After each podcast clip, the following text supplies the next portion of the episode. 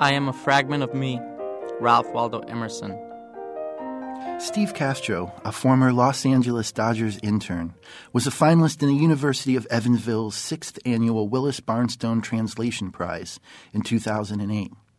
The poet is currently working on a degree in Germanic Studies at Indiana University, and he has poetry forthcoming from Chiricú. Welcome to The Poet's Weave. I'm Christopher Citro. Steve, what poems have you brought for us today?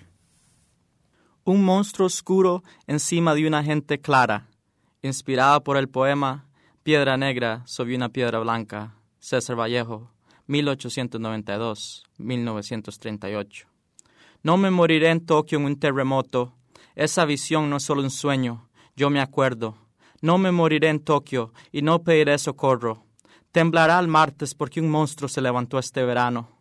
Martes será porque hoy es martes y estoy escribiendo lo que está pasando ahora mismo. El monstruo se tropezó en sus alas y se cayó y se quebró la nuca. Ahí está en medio camino, llorando solo. Steve Castro no ha muerto, pero los japoneses le pegaban al monstruo porque eran pocos sus edificios. No les dejó casi nada. Le daban duro con muchos bates de béisbol y, y duro también con muchas fajas le pegaban.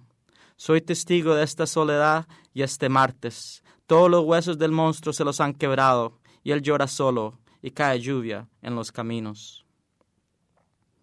A dark monster on top of pale people, inspired by the poem Black Stone Lying on a White Stone, Cesar Vallejo, 1892-1938. I will not die in Tokyo during an earthquake. That vision is not just a dream. I do remember. I will not die in Tokyo, and I will not ask for help. It will tremble on Tuesday because a monster awoke this summer. Tuesday it will be because today is Tuesday, and I am writing what is happening just now. The monster has stripped over his wings and has fallen and has broken his neck. There he is in the middle of the street, crying alone. Steve Castro has not died, but the Japanese hit at the monster because their buildings were few.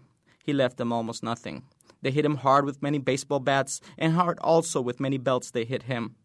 I am a witness of the solitude, and this Tuesday every bone of the monster is broken, and he is crying alone, and rain falls on the streets. An isometric impossibility. There was once a triangle who wanted to be a circle, but he was too square.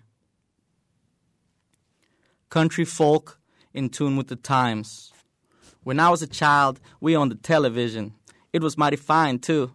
It was as big as my imagination, but it was smaller than a screen door. Our TV had all of the colors of the rainbow. Well, it only had three black, white, and gray. But it was a very bright gray, and the black that sprang forth from our apparatus was blacker than a dead man's conscience. And the white that projected itself from the screen into my eyes was so white that if you took the color white and washed it in the river three times with lava soap, then you still wouldn't see the whiteness that I saw. We had so many channels, I could barely count them all in one hand. Our television was modern. It didn't run on firewood like our stove. It ran on 100% electricity, which my mama told me was discovered by a man who was born to die like the rest of us. I used to think that if you broke the glass in the front of the television, then you could interact with whatever was happening on the other side. But when I broke the television glass with my mother's hammer to warn Bugs Bunny of an ominous bullet headed his way, I realized that I only saw machine parts and wires inside the television's brain.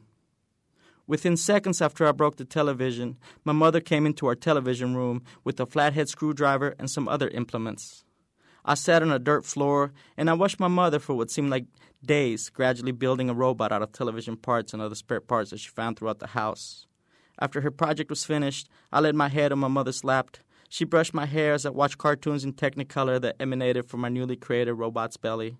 Let us name a robot Leonardo, my mother whispered in my ear.